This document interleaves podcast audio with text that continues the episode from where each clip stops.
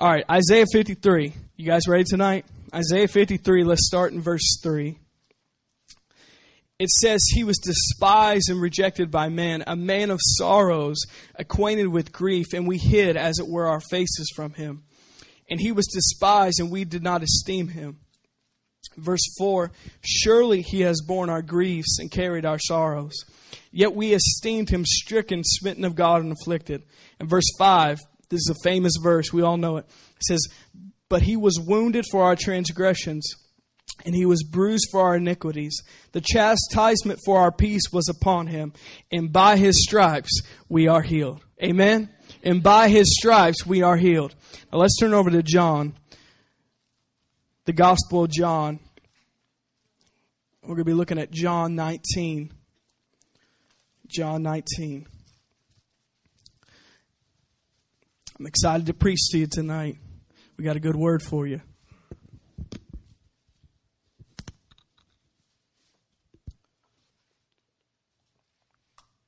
So, John 19, let's start in verse 28. Everybody there? It says, After this, Jesus, knowing all the things that were now accomplished, the scripture might be fulfilled, he said, I thirst. Verse 29, and now a vessel full of sour wine was sitting there, and they filled a sponge with sour wine and put on it hyssop, and he put it to his mouth. And verse 30, very important verse. So when Jesus had received the sour wine, he said, It is finished. And he bowed his head and gave up his spirit. But notice that when Jesus received the sour wine, he said, It is finished. Underline that. It is finished and bowing his head, he gave up his spirit. Amen? Now, if you're taking notes tonight, the title of the message is Cries from the Cross. It's Cries from the Cross. You know, uh, tonight in preparing the message, uh, been thinking a lot this past week and the past several weeks because we celebrate this week and really tomorrow we celebrate Good Friday. Everybody know about Good Friday? And we really we celebrate this whole week, and and not just us, but people all around the world celebrate the Easter week. They celebrate Passover, and then they celebrate you know Good Friday, and then we then of course on Sunday we celebrate Easter our Resurrection Day. And thinking about this and meditating on this the past several weeks, I really want to do a message, uh, particularly about the cross and about what Jesus said on the cross before he passed away. And uh, it's really important that we get this tonight. And it's really been stirring in my spirit the importance of the statements Jesus said before he passed away. And how many of you know right before you're about to pass on, uh, you don't just say random things. Everything you say is very important and very vital. You don't, you don't have time to waste your words when you're passing away. And so tonight we're going to talk about some of the statements Jesus said from the cross. Some of the cries he cried out. He was in pain, he was in agony, but the statements he said from the cross because they mean something to us today. And you know, really out of out of all the weeks we should celebrate Jesus every week of our lives. But this week particular, let us be mindful and think about what Jesus has done for us. You know, of all weeks of the year, not just Christians, but non Christians alike know that it's Good Friday. People that don't even know Jesus or respect Jesus know it's Good Friday. They know the significance of it. They know about Easter Sunday. They know about Resurrection Day when Jesus got up from the grave. They know this. So everybody's thinking about it. It's on everybody's mind this week. And let us really take time. I, I really ask you in the next few days, especially tomorrow, take time in reading the Gospels. We're going to talk about it some tonight, but in each Gospel, go through and read the story of what happened the week of the Passover, what happened when Jesus went to the cross. Read it and meditate on it this week. I tell you, it's going to bless you. It's going to do amazing things for you because I've been doing that the past several weeks and just thinking and preparing for tonight. And I tell you what, it's it, God's going to do something special in your life. Because see, sometimes I realize this, especially growing up and being a church kid, you can get so uh, familiar with the story of the cross and Jesus and Him being born that it doesn't even make an impact on you anymore. And that's a scary place to be. That's a scary place to be where the cross doesn't move you anymore. The gospel doesn't move you anymore. It doesn't affect you. You don't cry when you think about what he did. You don't laugh when you think about what he did. It doesn't move you at all. That's a scary place to be. I never want to be in that place. And so I'm praying that tonight that, that we are all impacted by the gospel, by the gospel story. I know last week we talked a lot about covering why why Jesus had to come. Why did he have to cover us? Why we need covering? Why does God require blood to be shed and a life to be given? We we covered that some this week. And so we got to realize this that God doesn't do anything by accident. He does everything on purpose. He has a purpose and a time for everything. God doesn't just do things randomly. And we need to realize when Jesus came, it says Jesus came in the fullness of time. It was a perfect time. God doesn't just randomly say, Jesus, you get down there right now. No, in the fullness of time, uh, God, God knew in his foreknowledge when he would send Jesus to the earth at the perfect time, at the appointed time. And notice he sent him at, at an amazing time where when the week before Jesus would be crucified, they were celebrating the festival of Passover. Anybody ever heard of the festival of Passover? And the Jewish people, they celebrated a lot of festivals. You know, during the year, there's a festival of unleavened bread, there's a festival of Pentecost. But one of the most important festivals that, that people celebrate is the festival of Passover. And how many know Jesus was a good Jewish boy and he celebrated this festival every day, uh, I mean, every year of his life, all 33 years? And so we need to realize this when Jesus was about to be crucified, the week of Jesus' crucifixion. There was no accident that the Passover coincided with that week. That wasn't an accident. God knew when Jesus would be crucified in his foreknowledge.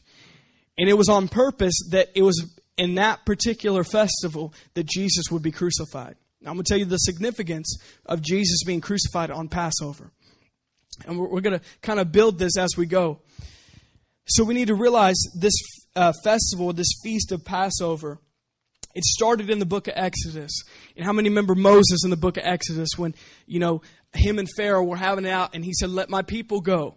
And of course, we know the 10 plagues that came, and finally Pharaoh let his people go. But there was one particular thing that happened in the book of Exodus when God sent his judgment on everyone there, not just the Egyptians, but the Hebrew people. And God said, if there's not blood on your doorpost, your firstborn son will be killed. Now, you need to realize this. That's where the, the feast of Passover started with. It started with the idea of blood being on your doorpost so that the judgment of God will not come to your house. And we need, we need to realize this in Exodus. There's a type and shadow of Jesus which was to come. And the thing was, when the first Exodus, when in the book of Exodus, when that happened, uh, God said that I want you to kill a lamb, a spotless lamb, an unblemished lamb. I don't want you to break any of his bones, and I want you to kill him. And when you kill him, drain all the blood out. But at the same time, that night, I want you to have a feast and feast on his body but I want you to take the blood and, and use branches of hyssop and put it over your doorposts. So when when destruction comes and tries to come to your house to produce death, that it will pass over your house because of the blood. Now that's where the, the feast of Passover came from. And ever since that day on, they celebrated every year. Of course, they didn't put blood on their doorpost every year, but they would have the Passover meal. And we know the two parts of the Passover meal is the blood and the body. Are you with me tonight still? So, with the Passover meal, the blood in the body was very vital to the meal. So, every year during Passover, they would have this meal where they had wine and then they had bread, symbolizing the blood and the body of the lamb that was slain all those years ago. And we see this the week before Jesus died. It's called the Last Supper. Everybody remember the Last Supper? The Last Supper, where Jesus is celebrating this meal with his disciples. He's celebrating this Passover meal. They're having the blood and they're having the body. They're eating together, they're fellowshipping together. And notice what Jesus says. He's not talking about a lamb that was slain a long time ago in the book of Exodus, but modern day, he said, This is the blood of the new covenant. This is the body of the new covenant. And guess what he says? It is my blood and my body that you're partaking of. Of course, he knew a week later he would go to the cross and he would fulfill the prophecy he just prophesied. You still here? So we realize the blood in the body that is so important. But it was no accident that God sent his son at that the particular time of the feast of the Passover. Why? Because Jesus was the real lamb. The lamb in Exodus was a type and shadow of the perfect lamb to come. And we see in John 1, John the Baptist, as soon as he sees Jesus, he says, Behold the Lamb of God who takes away the sins of the world. He says, Behold the Lamb of God. He didn't say, Behold the Lion of God. He didn't say, Behold the giraffe of God. He didn't say, Behold the kitty cat of God. He said, Behold the Lamb. Because he is the true Lamb. Jesus is the true Lamb of God.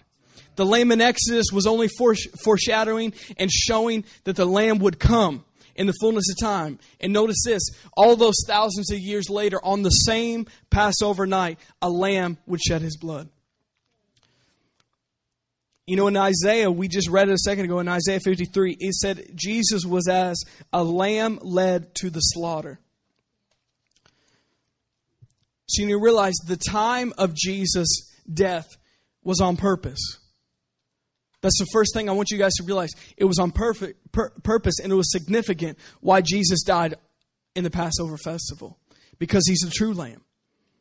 He's the true lamb. In his covenant is a new covenant. His body and His blood are forever for us.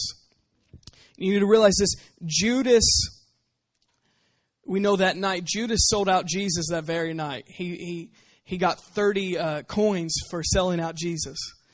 And we see here we know the religious people of that day hated Jesus' guts completely. The high priests, the Sadducees, the Pharisees, they hated Jesus because Jesus was the real deal. And Jesus was everything they ever wanted to be. And Jesus had, had the people loved Jesus. He had the power and authority that these Pharisees and Sadducees always wanted to have. So they were always trying to kill Jesus. But finally they got him because of Judas. And we see here that they could not kill him himself themselves because it was the feast of the passover. And, and you know there couldn't be anything like a murder going on during the passover especially for these people who were particular about fulfilling everything. But notice they handed him over to the roman government which was ruling that time. And how many know the name pontius pilate? Pontius pilate. So pontius pilate was the really the ruler of that area during that day. He was a roman man and this is this is the, what they used to say that Jesus was wrong is because they said, you know, Jesus says he's a king, he says he's God, and they use that with Pilate because Pilate knew that there's only they they considered only one God or one king, and that was Caesar. And if anybody said anything that he was king or he, he was God, they killed him Im- immediately. So these uh, Pharisees and Sadducees did it on purpose to fire up Pilate to make sure he would kill him because they knew that they couldn't kill Jesus. They would have to get the Roman government to kill Jesus. I'm just giving you a little background before we dive into the story here. And so we see this that Pilate ordered Jesus to be crucified. But the question is, who really killed Jesus? A lot of people discuss this. A lot of people get upset about this because people say, you know, the Jews killed Jesus, or the Romans killed Jesus, or Pilate killed Jesus. Guess what? They, they did not kill Jesus. We killed Jesus. I killed Jesus. You killed Jesus. It wasn't just a Jew or a Roman or Pilate. It was all of us that killed Jesus because he, he didn't just die for us, he died as us on that cross. And so we need to realize that it's not, you know, who killed Jesus, Jew, Gentile, whatever, Roman. We killed him. You need to realize this thing about Jesus. Turn to John 10 real quick. John 10. John 10 17. John 10 17. It says, Therefore my Father loves me because I lay down my life that I may take it again. Notice this, verse 18. No one takes it from me, but I lay it down of myself. And I have power to lay it down, and I have power to take it up again.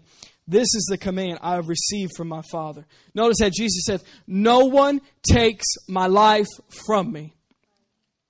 You need to realize this the Jewish people, the Roman people, Pilate, they don't have the authority to kill Jesus unless he lets them kill him. Jesus is Lord. Jesus is in charge. Jesus has authority. So notice this. He tells them, guess what? You don't have any authority unless it's been given unto you. Because if you read the Gospels, the religious people of that day tried to kill Jesus about four or five times before that. But you know why they couldn't kill him? Because he could, he's, he, he will only die if he lays down his own life. Nobody has authority and power to take the life of Jesus. But notice Jesus went willingly this time. All the rest of the times, he knew it wasn't his time, so he walked away. He got out of it. He wasn't killed. But this time, Jesus willingly went to the cross. You need to realize that. Jesus was not forced on the cross by the Jews. He was not forced on the cross by Pilate. He willingly laid down his life because if he wouldn't, he would still be alive today on, phys- on, on the earth in physical form. Because he, he didn't have to lay down his life if he didn't want to but he chose willingly to lay down his life. You know, in John 19, it says, You have no power over me. And he says, I could call 10,000 legions of angels right now, and this dude would be over with. So Jesus has the power, Jesus has the authority. And notice he wasn't forced, it was a choice. In the Garden of Gethsemane, we see Jesus said, If there's any way, let this cup pass from me because he was feeling it in his, his physical body. His, he had emotions, and he, he didn't want to go to the cross for a minute there because he felt the pain, the agony that he would have to go through. But he had us in mind the whole time. And he said, Guess what? Not my will, but your will, God. I will willingly go to the cross. I will willingly lay down my life. Because nobody can take my life from me unless I lay it down. But he did. He laid it down willingly of his own accord for me and for you. You know, in Hebrews 12, it says, For the joy set before him, he endured the cross. What was the joy set before him? Me and you. He was thinking about me and you. He was thinking about the family he always wanted. He was thinking about us being forgiven and set free and coming to life. That was the joy that was set before Jesus. So realize this when, when the high priest first got Jesus, the Sadducees, the Pharisees of that day, they hated Jesus' guts. Now, this is what Jesus endured for us. You need to realize this. This is what he endured for us. When they, when they first got Jesus, it says in the Gospels, I'm going to kind of sum up a lot of what the Gospels say here, is first of all, one thing to do, they stripped him totally naked. They didn't care if he was embarrassed or not. They stripped him completely naked. And it says in one of the Gospels, some of the other Pharisees and Sadducees, they blindfolded Jesus and they started punching him in the face. We're talking hard punches to the face. That's what Jesus took for you. Hard punches to the face. And of course, they were all gathering around him, mocking him, taunting him. And it says in the Gospels, they were going around and punching the face, saying, You know, Jesus, who is it? Do you know who it is? Prophesy to us. You're, you're, you say you're God. You say you're a king. Prophesy. Which one is it? He was enduring that for us. And notice Jesus didn't open up his mouth. Because if he would, 10,000 legions of angels would, would immediately come to his rescue. But he didn't open his mouth up. And then he got handed over to Pilate. And of course, Pilate, he sent him to be whipped. Pilate sent him to be uh, flogged. They, they call it flogging or whipping. And they would use a, a, a rope, and it had a, all these different straps of it, of some metal and, and bone and sharp glass all over it and they would beat the person, whoever it was, it happened to be Jesus this time, and pretty much till he was almost dead. They would tie him up to a post. They would just beat his back till he could barely breathe anymore. And really, they thought that Jesus was dead because they beat him so bad on his back. Of course, we read it later and we have understanding what Isaiah 53 means. By his stripes we are healed. Because he took those stripes on his back willingly for us. Not because he had to, because he wanted to. He wasn't forced to. He laid, and notice that whole time, it said like a lamb led to the slaughter, he didn't open his mouth. He could have tried to defend himself. He could have said, God, stop this, send the angels. No, he did that for you. He endured that for me and for you. But the reason Pilate did that is because he felt like if he did that, that maybe Jesus would apologize for some of the statements he made. Maybe Jesus would take back some of the statements he said about uh, that he was God and he was a king. But Jesus didn't repent for those statements. Jesus didn't apologize for what he said. So Pilate really, most of the time, if you read the Gospels, Pilate really didn't even want to kill Jesus. But he felt the pressure from uh, the whole cr- the crowds of Jewish people, the crowds chanting Jesus' name to crucify him. He really didn't even want to, but he didn't want to have a dilemma on his hand where it would cause just chaos in the city. But he thought that this whipping would probably help. That maybe Jesus would apologize to the people, maybe he would take back his statements, but he didn't. He didn't take back what he said, but they pretty much beat him to the point of death where he was irrecognizable. It talks about not only did they beat him in the face, but they beat him with a whip. They punched him. They ripped out his beard. They put a crown of thorns on his head. They put a crown of thorns on his head because, he, of course, you know, he, he said he was a king. So, in a mocking gesture, they made thorns. And we're not talking about just little tiny thorns that you would see in your backyard. We're talking about big, huge thorns that pierced his skull, that went into his skull. They said when a thorn, a crown of thorns like that would go into your head, you would, your, of course, your head would start bleeding, but your head would start actually swelling from the pain and suffering that that would take. Jesus took that for you. Do you realize that? Jesus took that for you. Jesus took that on his head so we could have peace in our minds, so we could have a sound mind, so we could have a whole mind, so we could think right. He took that crown of thorns on his head for us. But all of that wasn't enough. If you know, they could have let him go by then, but these people were ruthless. They said, "We want you to crucify him." And by now, Pilate thought, are you guys done with this guy? Because Pilate knew that he was guilty of nothing. He didn't he did no wrong. He didn't deserve it. But Pilate did it only because the crowds demanded that he be crucified. And so we see here that in the Gospels, if you read them, there was a, a guy named Barabbas and there's also Jesus. And Barabbas was a murderer, a rapist, you know, a, a bad guy. And they said, All right, we're going to crucify some guy today. Of course, Pilate again is trying to get Jesus out of this. Pilate's like, there is no way they're going to pick Jesus, the guy who's done nothing wrong. They're going to pick, pick Barabbas because he's hurt people, he's murdered people, he's raped people. But guess what? The crowd chose Jesus. The crowd chose Jesus to be crucified. If you know anything about crucifixion, it's crucifixion was the most gruesome way of killing someone. I know today we have crosses around our necks and at our churches and crosses on our walls at home, but it was a really nasty, gruesome thing in that day. It would be probably the equivalent to like an electric chair or something in our day. So a cross was gruesome. It was a sign of judgment. It was a sign of cursing. It was a sign of torture in that day we need to realize this in Galatians 3:13 it says Christ has redeemed us for the curse of the law. Cursed is everyone who hangs on a tree. And notice Jesus was cursed so we could be blessed. But it's interesting that Jesus would be crucified on a tree. It's significant. You know, we talked last week a lot about Genesis, and we talked about the gospel in Genesis and, and God revealing his plan all the way back in Genesis. And You need to realize this that the first Adam brought sin into the world. The origin of sin came from a tree. But the last Adam, Jesus, brought the solution for sin by dying on a tree. Jesus was the last Adam, it says.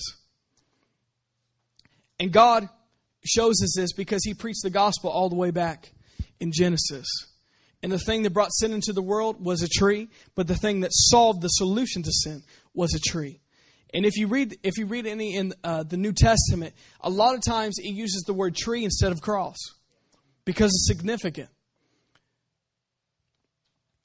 And we need to realize that Jesus hung on that tree to take our torture, to take our judgment, to take our wrath for us. Now let's turn over to Mark 15. Mark 15. You guys still here? Mark 15. Mark 15.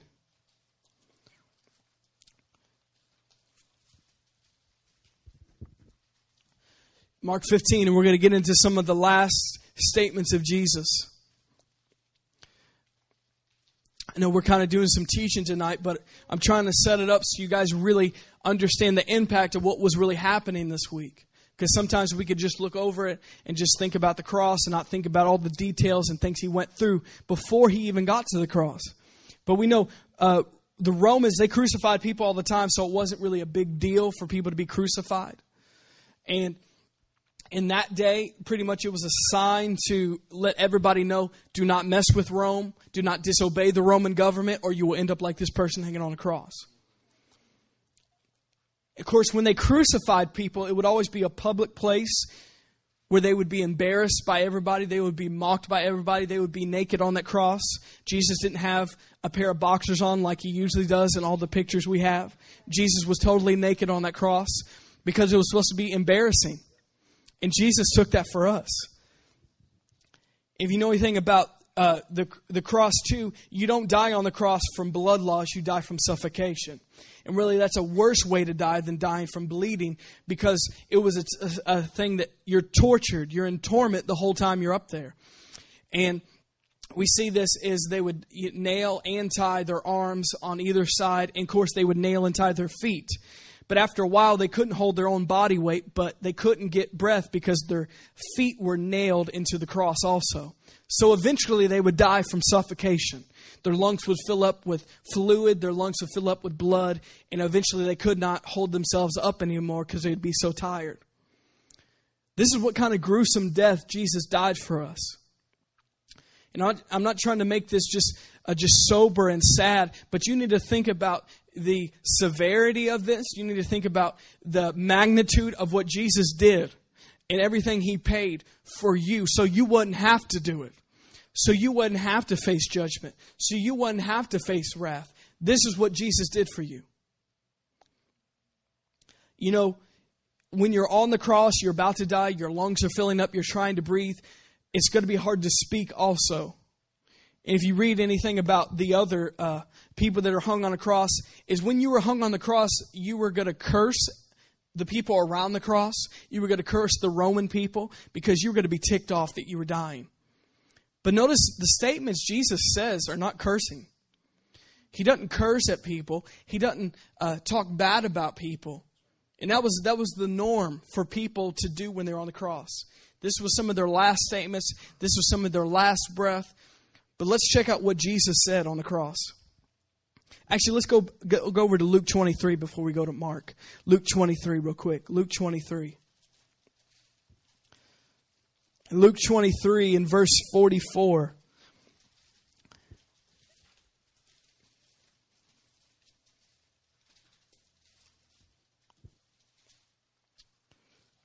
Luke 23. Actually, yeah, Luke 23, 34. 34. 34. And then it said, Jesus said, Father, forgive them, for they do not know what they do. Notice, notice the statement Jesus said on the cross. He says, Father, forgive them, they don't know what they do.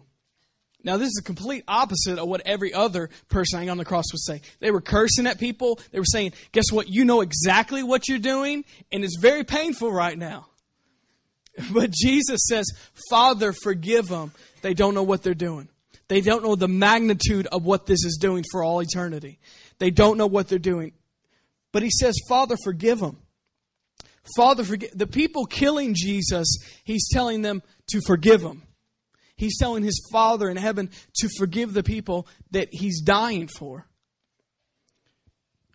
If you notice this, he says they don't know what they're doing. And you know, ever since Adam sinned, mankind has not known what they're doing. They don't know where they're going in life. They have no purpose in life. They have no hope in life. They don't know what they're doing because sin does that to somebody. They have no purpose. They have no vision. They have no outlook on life because sin destroys people. Sin brings death. And all of mankind does, has not known what they're doing. They don't know their purpose. They don't know their destiny. They don't know their rightful place. They don't know what they're doing. And notice he says, Father, forgive them. They don't even know what they're doing right now.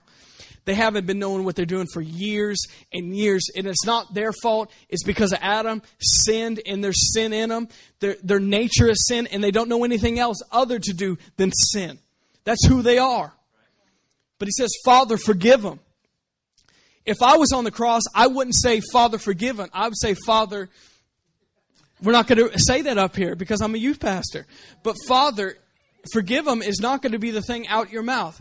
How many are with me? You're not going to say, Father, I'm trying to forgive them. It's one thing if somebody steals like a piece of your gum, you say, Father, forgive them. But if somebody's actually crucifying you on a cross and you're dying, uh, your, your normal uh, nature is not to say, Father, forgive them. But notice Jesus says, Father, forgive them. They don't know what they're doing. Let's turn over to Mark 15. Mark 15. You guys here tonight? Mark 15. I know we're doing a little more teaching than we usually do. Mark 15. Mark 15 and verse 33. Notice this in Mark 15 33. Here's another statement that Jesus said on the cross. It says, And now, when it was the sixth hour had come, there was darkness over the whole land until the ninth hour. And notice this at the ninth hour, Jesus cried out with a loud voice, saying, Eloi, Eloi, lama sabachthani, which is translated, My God, my God, why have you forsaken me? Notice that when Jesus was on the cross, and he said, My God, my God, why have you forsaken me? It became dark everywhere. And I believe it was not just dark in Jerusalem, but it was dark everywhere on the planet this day. And notice Jesus knew that this was coming. But to actually be experiencing separation from his father was almost too much to bear. You got to realize the father and the son have always been together.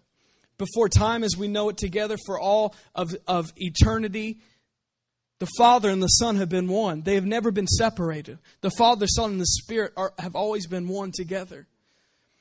And notice the Son this was the first time that the son experienced separation from his father. You know, the physical part of Jesus' death was horrible. It was probably the most nasty, gruesome death anybody could experience. And it wasn't just, you know, he just died. All the torture that went up to it and all the pain he, he did up to it was just horrible. But this spiritual pain that he suffered could have been worse. And notice he says, Father, Father, why have you forsaken me? Why have you forsaken me? Jesus, for the first time, felt what people feel when they don't have God separation from God, that hopeless feeling, that feeling that there's no way out, that there's no purpose for living, that hopeless separation from God, that you know you need something outside yourself. Jesus felt that. And he did that for all of us for all time. And he was separated from his Father for us. Notice this He was separated from his Father so he could say to us, He will never leave us nor forsake us. Guess what? I am never separated from God anymore. I am never separated from God. And that only is possible because Jesus was separated from his Father. But guess what? My Father I'm never separated from Him because Jesus paid that for us. He paid the separation that we should have had from God. He paid it. So He will never leave us, never be separated from God. He will never leave us nor forsake us. Now let's look over at John 19. John 19. John 19. John 19 and verse 28. John 19 and verse 28, it says, After this, Jesus, knowing all things that were now accomplished, that the scripture might be fulfilled, said, I thirst. Verse 29, now a vessel full of sour wine was sitting there. And he filled a sponge with sour wine, put on hyssop, and put it to his mouth. You know, the significance of that passage right there is, you know, when, when they were on the cross, they would be, of course, suffocating, but they would get very thirsty on the cross because it would be the middle of the day. And they would be just looking for anything water, sour wine, any kind of liquid they could get. And notice, Jesus said, I thirst, and they put sour wine up to his mouth. But notice what they used. They put it on hyssop and put it to his mouth. The significance of that was, we talked about it earlier, in the Passover meal, when they would put the blood on the doorpost, guess what they used to put hyssop? They put the branches of, of hyssop to, to put the blood on the doorpost. So this is very significant. Like I said, God does not do anything by accident. He does everything on purpose. Because Jesus is fulfilling, He is the Passover lamb. He is the Lamb of God. He is the true Lamb. You notice in verse 30, this is probably the most amazing statement that's in the Bible today.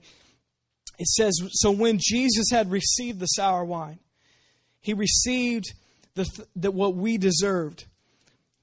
He said, It is finished. And he bowed his head and gave up his spirit. Notice he said, It is finished. That is some of the most powerful words in the entire Bible. It is finished. What is finished? Death is finished for us. Sin is finished for us. Everything that we owed to the holiness of God, the judgment that we deserved, the cursing that we deserved, the judgment and payment that we deserve for our sin, it is finished. It is paid for. It is done. And Jesus' work is finished. You need to realize this. We don't have to add to anything that Jesus did. We don't have to do good works to get into heaven. It is finished. It's not by what we can do, it's by what He has done. And when we put our faith in Jesus Christ and His finished work, that's when we receive forgiveness of sins. It is finished. You need to realize this. You need to live your whole life with the motto, it is finished. For everything in your life. For healing, for prosperity, for your salvation, for redemption, for everything that you could, for wholeness of mind, it is finished. It's already paid for. All you have to do is receive it. You don't have to read enough Bible. You don't have to pray enough. You don't have to chant enough. All you got to do is receive everything that God has provided for you because it is finished the price that was paid for your complete redemption, not only your spirit, your soul, and body, it's finished. 2,000 years ago, it is finished. And when we put our faith in His finished work, we receive everything that He's provided for us. It is finished. What is finished? Man is no longer separated from God anymore. There is no longer a divide between us and God. It is finished. Now God and man can return to the fellowship that they had in the garden. They can return to intimacy with each other like God always meant it to be. Him and his man being one together. It is finished. There's no more separation anymore. Jesus has bridged the gap between us. And we know when it, when it happened and Jesus said, It is finished, we all know the story that the, ta- the, the uh, thing, I'm trying to remember. The veil, my God, I'm getting so excited here. I don't even know what to say.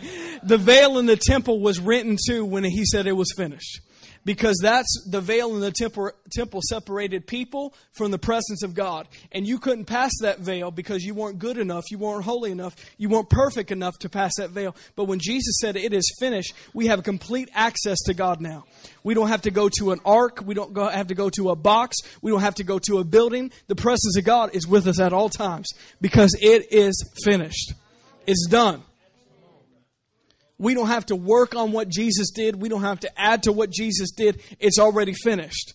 The reason why a lot of Christians are so frustrated is because they feel like they got to add to something that Jesus did so God will accept them. So they will be, uh, they will earn God's salvation. They will earn their healing. They will earn their blessing. But guess what? It's finished. All that Jesus asks you to do is put your faith in His finished work. It's finished, and, and, and it's not finished just for the people that lived right after Jesus. It's finished for all time, for all generations, for all people. It's finished. God doesn't pick and choose. You can, you can receive the gift, you can't receive the gift. No, it's finished for everyone, for all time. I don't care how bad you think you are or how good you think you are. It is finished for you because it's a gift. It's a free gift. It's a free gift to everyone. You know, in Luke 23 46, let's turn over there real quick. Luke 23 46. Thank you, Bishop. You helped me a minute ago. Luke 23 46. Luke 23 46. And we see we see in this uh, the other verse we were just at it said and Jesus bowed his head after he said that and he gave up his spirit. Why did why did Jesus have to give up his spirit because we went over it earlier. Jesus said, No one takes my life from me. No one takes my life. Jesus didn't have to die on that cross, but Jesus willingly gave up his spirit because he could have still been hanging up there for days and days and days. But it was a conscious choice because no one takes my life from me, Jesus said. I lay it down. And so until Jesus said, I give up my spirit, guess what? He's going to still be on that cross. But Jesus knew that it was time. And notice in verse 45, we'll start here. It said, Then the sun was darkened and the veil of the temple was torn in two. We just talked about that. And when Jesus had cried out with a loud voice, he said, Father, into your hands I commit my spirit. And having said this, he breathed his last breath. Notice that Jesus said, Into your hands I commit my spirit. He gave up his spirit. He had to willingly give up his spirit.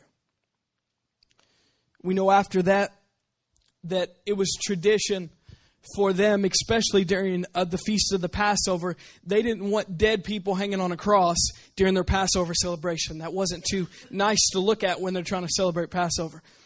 So they tried to make sure they hurry up and killed these people so they could get them off the cross before Passover celebration really got into it on Saturday and Sunday. So we see this that the other two guys hanging on the cross, they broke their legs so they would suffocate. But notice they didn't break Jesus' legs because that was fulfilling a prophecy that no bone of his body would be broken. And if you realize back in the Passover lamb, one of the requirements for the Passover lamb is when you kill the lamb, none of his bones could be broken. And none of Jesus' bones were broken. Of course, Jesus was already dead physically because he gave up his spirit. But they, they put a spear in Jesus' side and it said blood and water came out of Jesus' side, proving that he was really dead. They thought he was, but they were just testing it. And you know, you know that we celebrate tomorrow uh, and really this whole week or this whole week and weekend about Good Friday. And really, this first Friday was not a good Friday. It was a horrible Friday. It was probably the worst day of their life. For Mary and the disciples and the other followers of Jesus, it was the most horrible day of your life because you felt like all your hopes, all your dreams were down the drain. Because Jesus was saying, I'm going to start a kingdom and you're going to be my disciples and you're going to do this and you're going to do that. And then Jesus dies. And they are just, they are bummed out. They are depressed. So the first Friday was really not that good of a Friday. It was a bad day for him, to say the least. And you know, they, they probably thought this because there was many people during that period of time that would claim that they were messiahs. They would claim that they were anointed ones. And the same thing would happen to all of them. Guess what? People would rise up. Uh, the Romans would kill the so called Messiah and they would be dead. And, the, and that movement would be over with. So a lot of these people were probably thinking Jesus is just one of these so-called messiahs. He raises up, he causes some trouble. The Romans kill him, he's dead. All right, we'll wait for the next one to come. But Jesus is not just like the other messiahs. He's not just a man, he is the God man, Jesus Christ. And so it was a dark day. It was a dark time for these people. And of course, you know, there's a lot of things that allude to this in Scripture. We don't know exactly all what happened to Jesus during those three days, but we can, uh, you know, just look at the Scriptures. And I, I believe, I know a lot of people believe this, that he spent those three days in hell. He spent those three days being tortured. He spent those days down in hell being uh, just beat up and mocked by and you know the devil thought he actually had something going on he thought he actually had god uh, on the run he thought that he actually was winning but it was the biggest epic fail of the devil's life. Hello, somebody. And uh, talk about epic fails of all proportion. That should be number one on YouTube. Because, and it even says in the Word of God, if you read it, it says, if the devil would have known what he was doing, he would have never done it. But guess what? The devil's an idiot, okay? And it says, Jesus was, was uh, uh, slain before the foundation of the world. God already had this in mind before he even created the planet. And so God, in his foreknowledge, knew that this was going to happen. But the devil didn't, because the devil's an idiot. And so what the devil thought he, he, he thought he had God, he thought he had one up. Guess what? God turned it around. And you know what? Jesus did not stay in hell. He did not stay in the grave. And on Sunday morning, he got up from the grave. If we just had the band playing, he got up right now, that would be legit. But because Jesus is not just like the rest of the so called messiahs of that time, he is God. He is not just a man. He's not just an enlightened person. He's not just a good teacher. He is God. So you got to realize this. He got out of the grave on Sunday morning. Jesus did not stay in the grave. He got out of the grave. And you need to realize this. All the other leaders of world religions, Muhammad, Buddha, you name them, Hare Krishna, whoever, any kind of new age person you could think of, guess what? They're in the grave today. But Jesus is not in the grave. And all those people are dead and they know better now. But guess what? Jesus got up on the third day. And if you, you read this passage we read earlier, it says, I laid down my own life, but he goes, I have power to take it up again. And after three days, he said, Okay, I'm going to take it back up again. Because it was time, the payment was done, and guess what? It was, it was time for him to get out of the grave and show the world the risen Christ. So that's what we celebrate. So I, I'm just ready to celebrate right now, but how about, you know, on Sunday morning, it could be popping in here.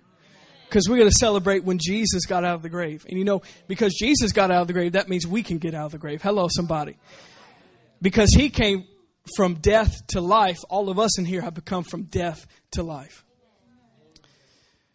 We see here, as we close, he spent 40 days with his disciples. You know, he, he met Mary in the garden, and, and Mary didn't even believe it, it was him at first. And then, of course, you know, all the disciples were freaking out. They were still depressed. They were still thinking that, that people were out to kill them too. And they were up in, the, in this room locked away. But guess what? Jesus came in. He was resurrected. He walked through the wall, which that's a whole different story. P. Jansen can explain that to you, how he walked through the wall. So he walked through the wall and he, he revealed himself to his disciples. That he was risen. That everything he said was true. And we see Thomas said, if I don't, if I don't uh, touch touch the wounds in your hands and in your feet. I won't believe it's you. And guess what? Jesus appeared to him and showed him that he was really risen from the dead. But he left after 40 days, and notice what he said. He said, I'm going to send another to you, and it's going to be for your advantage that I go. Because Jesus was with you, but I'm going to send one who's going to be in you. And that's the Holy Spirit. And how we know Jesus now, as we speak tonight, is in heaven at the right hand of the Father in glorified form. And He is there for there for for us, praying for us, interceding for us, looking out after us, but He sent the Holy Spirit which is in us tonight.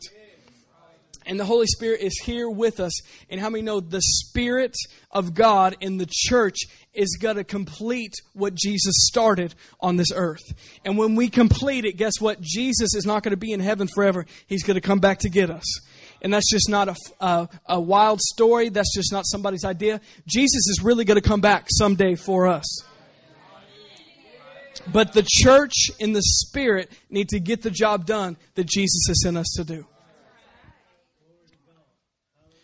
Let's turn over to Revelation. Uh oh.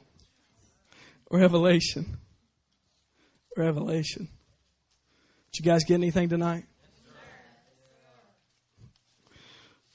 I know I was kind of more teaching tonight than usual, but Revelation 1.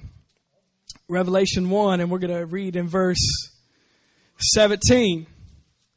Now, Er, Revelation 1:17, we're going to read here. Now, this is the Jesus now like I was explaining to you earlier what Jesus went through and all the things that happened to him, but this is thousands of years ago that happened to him. He's not he's not in pain anymore. He's not in agony anymore. He's not being tortured anymore. He's in heaven right now at the right hand of the Father. And he's victorious over everything. He has authority over everything. He is King of Kings, he is Lord of Lords forever. So this in Revelation we'll see here uh, is the way Jesus is right now as we speak and will be for all time. And notice what he says to John. He says, John says, When I saw him, I fell at his feet, saying, As I was dead, and he laid his right hand on me, saying to me, This is Jesus speaking. Do not be afraid, for I am the first and I am the last. Verse 18, and I am he who lives, and guess what? And I was dead. I was dead. Nobody else can say, I was dead. And then he says, Behold, and I'm alive forevermore. He's alive forevermore. And then he amens himself. Come on, somebody. Amen. And notice he says, I have the keys of hell and death. Jesus owns the keys to the universe. He got the keys back that Satan took from Adam. He's got the keys to all authority in heaven and earth and under the earth. Jesus has all authority. And that's what position he sits tonight. That's our resurrected Lord. That's our resurrected Christ. And he runs the universe. Hello, somebody. Not just this planet, he runs the universe. He says, I am he who lives, and I was dead. I was dead. Jesus did die, but guess what? I took up my body again, and I am alive forevermore, and I have the keys of hell and death. Pretty much in layman's terms, I have the key to anything you need. I have the key over everything in this universe. I have the key out of any room of bondage that the devil's tried to keep you in. I have the key to that door. Jesus is the open door, and he has the key to everything in your life. To new life, to any kind of bondage that you could be in, guess what? Who has the key? The, the custodian of the cosmos has the key, and his name is Jesus. Hello, somebody. And he can open up any door. There is no door shut to Jesus. But this is my Jesus. Hello, somebody. This is my Jesus right now. He is alive forevermore. He is alive forevermore. He's alive forevermore. So let's meditate. Let's meditate on this for the next couple days, really for the rest of our lives, but definitely for the next couple days, and get ready for Sunday. Because Sunday morning we celebrate his resurrection when he got up. Tomorrow we celebrate, you know, his death. You know, it was gory and it was gruesome, like we talked about. We talked about all the things he endured physically and spiritually and the statements he said. But he's not in suffering and pain anymore. He's resurrected and he has all power and all authority. And I love the word of God says, at the end of all time, guess what? Every knee will bow and every tongue will confess that Jesus Christ is Lord. Either you can say it in this life or the next one, but everybody's going to say at the end of time, Jesus Christ is Lord. Jesus Christ is God, and Jesus Christ is the only way. So it's our decision whether we want to do it on this, this earth or in the life to come, because we're all going to have to say it eventually. That Jesus Christ is Lord and He's risen. Amen? So you guys get something tonight? Come on now. Let's pray together. You guys ready to pray?